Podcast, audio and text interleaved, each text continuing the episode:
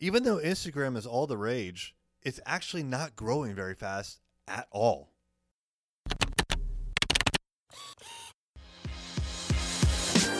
Hey there, I'm Eric Olson. And I'm Kevin Daisy. Join us on our journey to building a $100 million company. What's happening? It's Eric J. Olson. These days, when it comes to social media, there is one platform in particular that is all the rage, and that platform is Instagram. People believe that Instagram is where it's at. That's where pop culture is. Some people think that Instagram is pop culture, and they also think that Instagram is just growing massively and everybody is getting on Instagram. But did you know that in 2019, Instagram only grew by 6.7%? The year before, 2018, it grew a little bit more, but I think it was, I don't have the exact number in front of me, around 10%. And going forward in 2020 and 2021, is projected to grow at an even slower pace. And it's going to get down to about 1.8% as predicted by 2023, which is frankly not that far away. So if you look at the year over year growth rate of Instagram, it is declining. It is getting towards zero. So this year in 2020, it's going to grow as somewhere between 4 and 5%. It's not growing like crazy. Those days are behind Instagram anyone who is going to get on Instagram is pretty much already on Instagram. Now, why do I bring this up? I bring it up because there's a disconnect between the perception of how hot Instagram is and how fast it's growing and how everyone's getting on there and how businesses feel like they need to get on there and what's actually happening.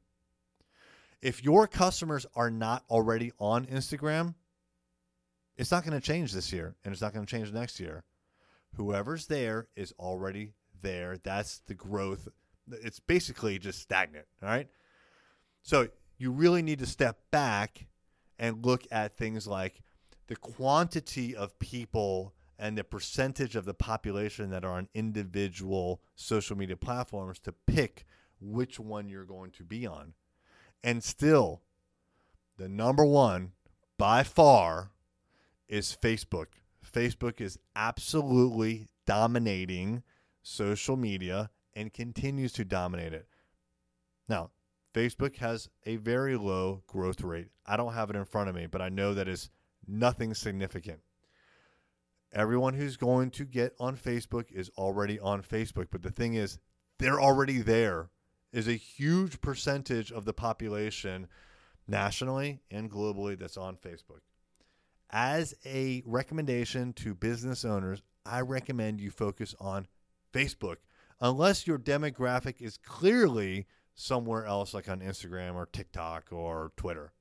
But Facebook is the default recommendation that we have here for all businesses, especially our ideal clients, which are B2C service businesses, they need to be on Facebook. If you're not on Facebook, you are losing right now to your competitors. Focus on Facebook.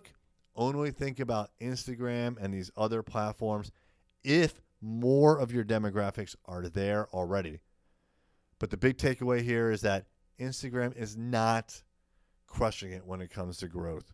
Facebook actually is not crushing it when it comes to growth. So look at the percentage of the population and where they're at. And that's where you want to spend your time. Thank you for listening. Is it time for a new website? If so, we'd love to help you out. Check out our website services at thisisarray.com.